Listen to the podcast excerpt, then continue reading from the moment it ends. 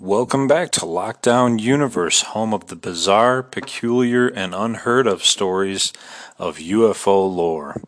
And today I want to talk about David Adair. If you have not heard about David Adair, you should really do yourself a favor and take a look at his website and look him up on Google, uh, and you'll find out a lot of information about him.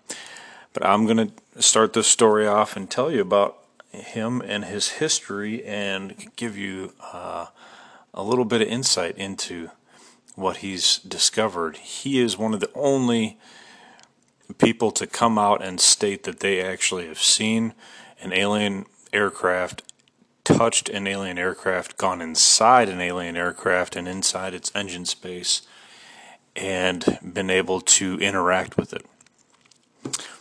As far as I know, he's the only person that's done done that and come out and stated he's done that, and probably lived to tell about it. Uh, so let me give you a little bit of history about him. he's uh, at age 11. David built his first rocket. This guy was a a, mastermind uh, as far as scientifically goes, physics goes, mathematics goes, just a genius. Um, his first rocket was a cryogenic liquid fueled engine that was six feet tall, 200 pounds in weight, and had enough thrust to push it to an altitude of 52,000 feet at a speed of 1,600 miles an hour with a radio controlled guidance and parachute recovery. The rockets got bigger and faster from that point on. Today, there are only two types of rocket engines used by the space agencies around the world liquid fuel and solid propellant. And at age 17, David built a rocket engine that was neither one. It was electromagnetic fusion containment engine and the first of its kind. It was launched on June 20th, 1971 from White Sands Missile Proving Grounds, for which he was later awarded the most outstanding in the field of engineering sciences from the United States Air Force. It was during this time that David was actually allowed to go into Area 51 and below Area 51. And this is where the story gets truly interesting. And I'm going to pull up some information from alienjigsaw.com, and it's a little interview between David and an interviewer where he discusses his interaction with some of the not too friendly military uh, individuals. And uh, I think they were a little bit intimidated by David's intelligence. And so we get into the story here a little bit. what they did was they brought David down to the proving grounds to shoot the, the rocket off in a safe manner. But at one point, they asked him to shoot it towards Groom Lake, and he got a little bit concerned because, well, he knew that there was a military base over there. And he said, Well, you know, why would you want me to shoot it over that way? And they kind of were gruff and rough with him and said, Don't worry about it just get it over there and we'll find we'll, we'll go and we'll ret- retrieve it at that location. And so these guys started getting really rough with him at this point and he was only 17 at the time. So after they shot off his rocket and he he mapped out the location and the trajectory to make sure it was going to hit the right location they arrived in nevada and they flew to the landing site. And he looked down at these twin 10,000 foot runways and said, "Oh my God, there's a huge base down there." You know, this was an area that he didn't realize had a base at it. He thought he was going to a different base. This was a new base. It wasn't located on any map, and it was just before the base on the map. So he had no idea he was actually going to Area 51, but he was going to Area 51. so after he got out of the plane they put him on this go kart looking thing, he states. And he said it kind of looked like one of those electric carts that you see at the airports. And they drove down to the landing strip to a series of hangars and headed into the center one. And he said it was really cool the way the place was built because it was built on these humongous screw like uh, pipes so that when it lowered the level that they were on, it could it could carry an enormous amount of weight. Um, he goes on to state that uh, when they got to the hangar, um, Yeah, he stated they were on giant worm screws. So in my mind, I'm thinking like standard screws, but just you know humongously large, like a 747, right? Um, and he states that it's much more stable than a hydraulic system would have been. so he stated that uh, they went very far down. Um, he feels like they went, um, I think he said 20, 20 stories down is what it felt like to him. Um, and he stated that to get into the place, uh, one of the officers got out and put his hand up to a scanner uh, that flashed a light at him. And he thought it took his picture, but he stated in hindsight he, he would have guessed it would have been a retina scanning device. So he stated this is in 1971. And to give us some perspective on 1971, David stated that there was no laptops in 1971, no modems, no faxes, no VCR, no cell phones, and they didn't. He states they didn't even have handheld calculators at that time. Texas Instruments developed those about five years later. So it really gives you an idea and a perspective of what's going on here. Uh, this is it, this, technology is far, far, far, far, far more advanced than 1971. Obviously, I mean, how many businesses have even that technology? They have thumbprint scanning technology now, um, and that's only been in the past 20 years, maybe since 2000. So, you know, very few places are using that. Um, so it's kind of interesting. Uh, so he states that they went into a, a room where he noticed an immediate temperature drop because obviously it was warm upstairs and outside in Nevada. And he said it was very cool down in this room, almost like you could see your breath. And when he entered the room, the lights had no shadow being cast anywhere. So the light was so good that it, it seemed to be emanating from almost everywhere. No shadows. It's kind of interesting, bizarre.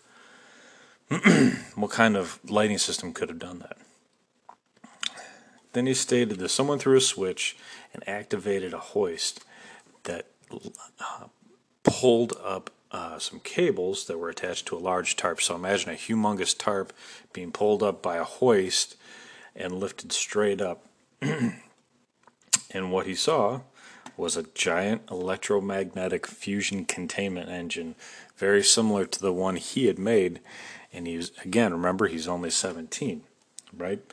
So he he was fascinated because this thing was the size of a Greyhound bus, and we all know how big those things are. They're larger than most buses that we use uh, standardly. I mean, they're bigger than even school buses, and uh, he stated that this thing was as big as one of those buses. His containment engine that was similar to this was only the size of a watermelon, right? So his immediate thought was, "My God, what size of vehicle would a Greyhound bus engine fit into and propel? So he stated that you know he, he could recognize that it, that the engines were comparable, but he he likened it to looking at a Model A Ford and then looking at a Lamborghini engine or a Viper engine today. And he said you'd recognize that they're both internal combustion engines, but the difference between the two was just unbelievable. So once he saw the engine, some of the uh, the officers in the in the midst of this group started stating, "Hey, son, we want you to give us a hand with this. You want to help your country, don't you?" And of course, every kid was a flag waving American patriot, and he wanted to give them a hand. And he and so David stated, "Well, sure, that's no problem, but where are the people that built this engine?" You know, he's thinking, you know, they should, shouldn't they be here working on this right now? You know, somebody maybe with a little bit more training. And they stated, well, they're on vacation right now, and you're off on summer vacation, right? And they said, well, hey, why don't you give us a hand?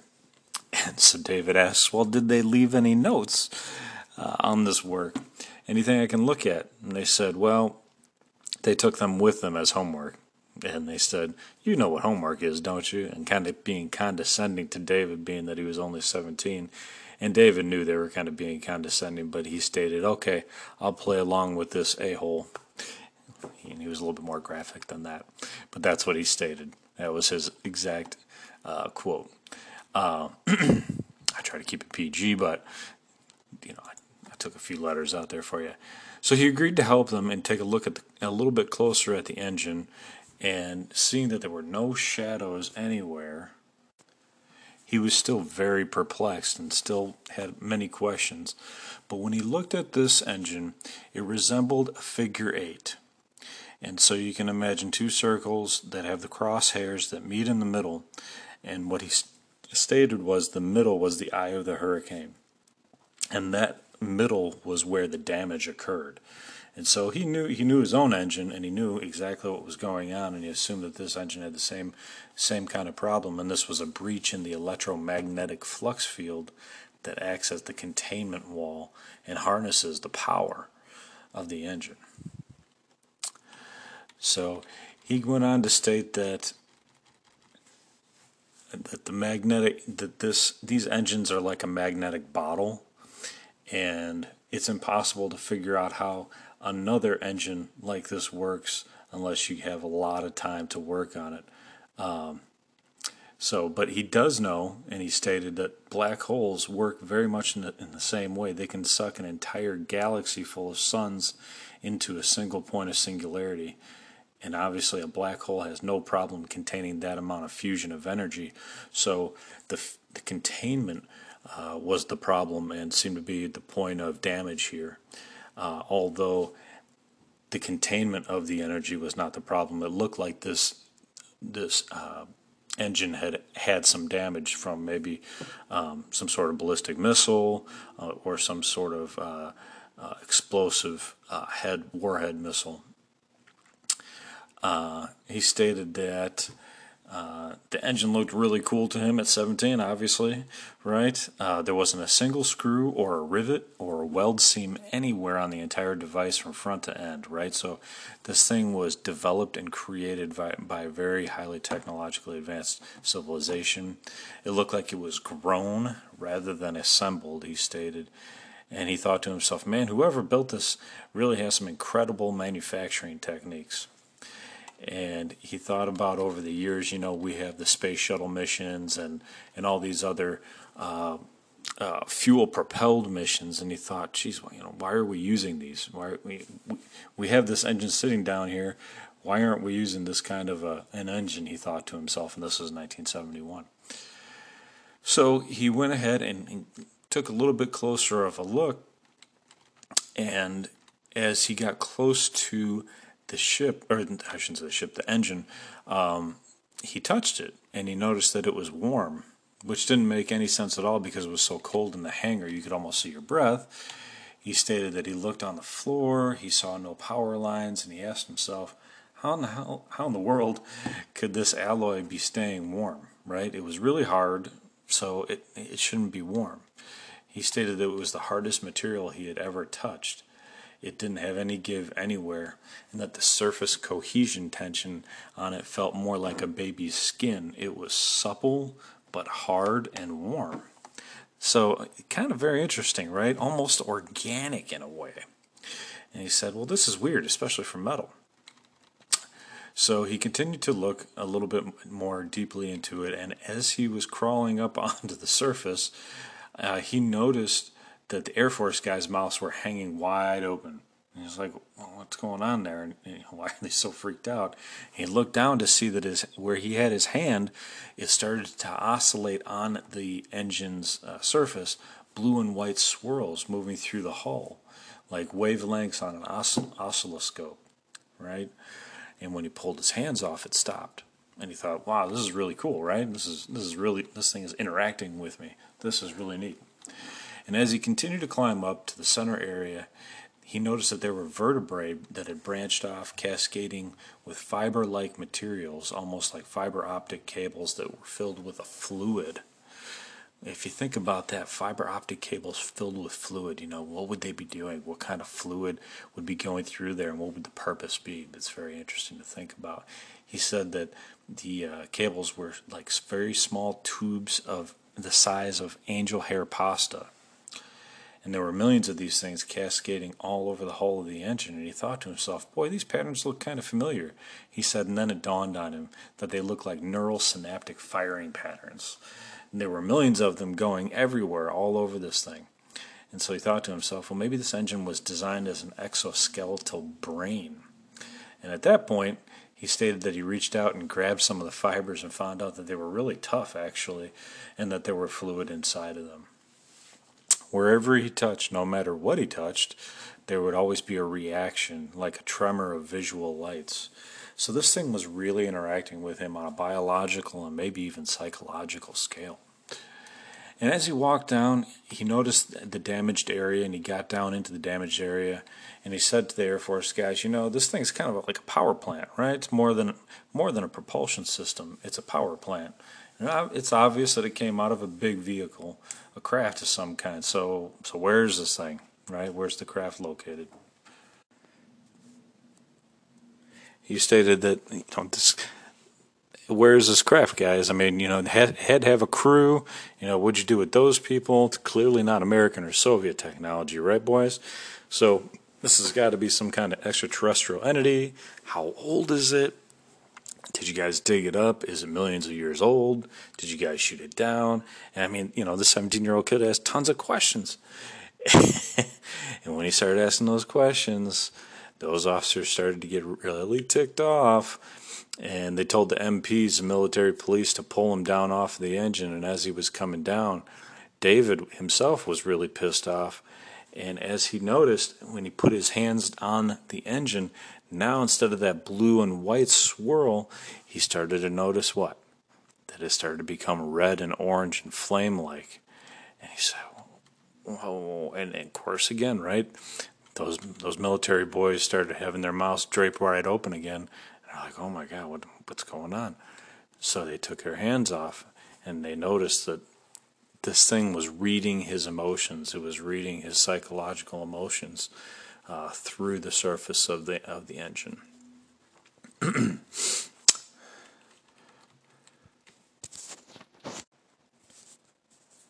so when he got down, he asked the military officers if he could go into the damaged area as opposed to on top of the engine and take a look. And they said, yeah, make it brief.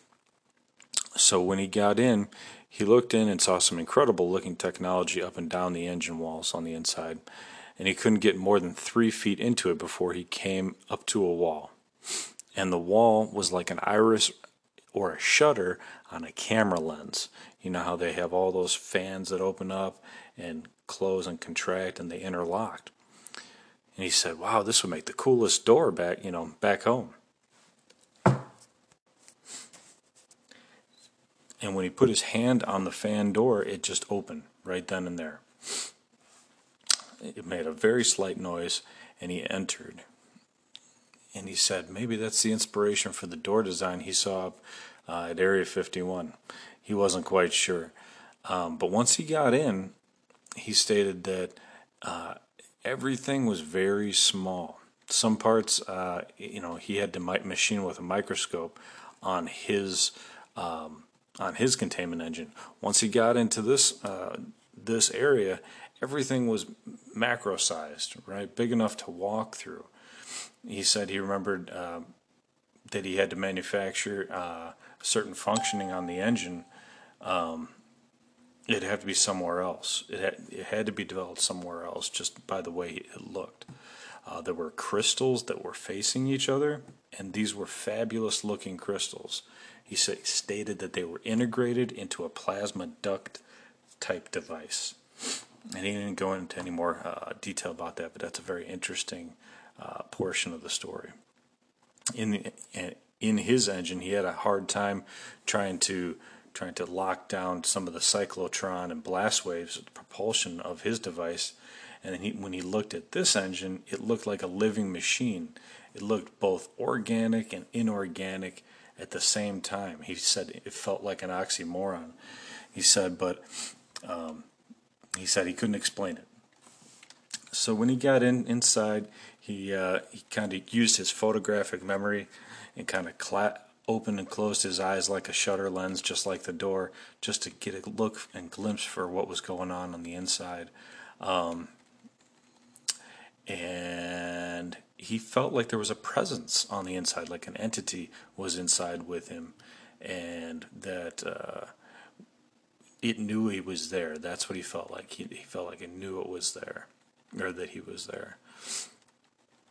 And as he exited, uh, he put his hand back onto the uh, the engine, and it swirled uh, white and blue because he had calmed down and it was more tranquil of a pattern and left and he stated that that's when he knew, noticed that it was not just heat sensitive but it was reacting to his mental waves he felt that it was symbiotic and that the engine would lock on to how he felt um, and he stated that uh, he felt it would allow the engine to interface with him and meaning that it was aware obviously this thing was you know just tons of years more advanced than anything that we have.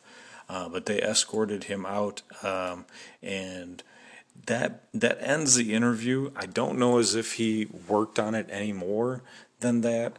Uh, I did want to get a little bit more uh, in depth, and I'll, i might do a part two to this, see if I can rumble up some more information about uh, what happened after this story. But I wanted to get this information out because I thought I thought it was the most interesting part of the story to describe the engine, just the engine, not even the ship, just the engine, and how it interfaced with him and interacted with him, and how it had the angel hair pasta type fiber optics dripping all over it, and how um, how it was very similar to his engine, but just on a macro scale, and had a few more pieces of the puzzle uh, some of the crystals and things like that. It's kind of interesting. If you watch Stargate, you know they have crystals in their ship, and the crystals power some of the ship.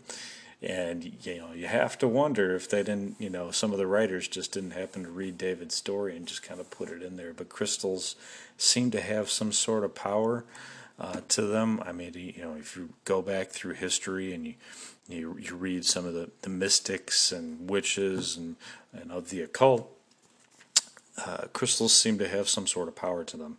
What kind of power that is, you know, we're not 100% sure, but they seem to have some sort of power to them um, that are able to power a massive ship apparently as well, or at least aid in doing so. So, what are your thoughts? What do you feel? Do you feel is this a true story? Do you feel that David just made this all up? If you watch his interviews, you can you see.